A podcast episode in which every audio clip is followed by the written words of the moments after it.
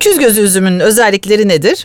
Öküz gözü Türkiye'nin en kıymetli kırmızı şaraplık üzümlerinden bir tanesi. Doğduğu bölge Elazığ ama Elazığ dışında da işte Malatya, Diyarbakır, Tunceli, Erzincan ve benzeri yerlerde de bulunuyor. Tabii ki batıda da mevcut. Hani e, Kapadokya, Denizli, e, Manisa gibi bölgelerde de şu anda öküz gözü bulunuyor. Eylül sonu, Ekim ortalarına kadar olgunlaşan, tanen miktarı e, yüksek. Çoğunlukla çok koyu renkli şaraplar vermez ama mesela işte bir Pinot Noir kadar da ya da Kalecik karısı kadar da açık şaraplar yapmaz. Orta koyulukta bir rengi var diyebiliriz. Ee, oldukça dengeli ve meyvemsi şaraplar yapar. Türk şarapçılığında bir klasik olan Boğazkere öküz gözü kupajında kullanıldığı gibi tek başına da şarap üretimine uygundur. Orta ila tam gövdeli diyebiliriz şarapları için.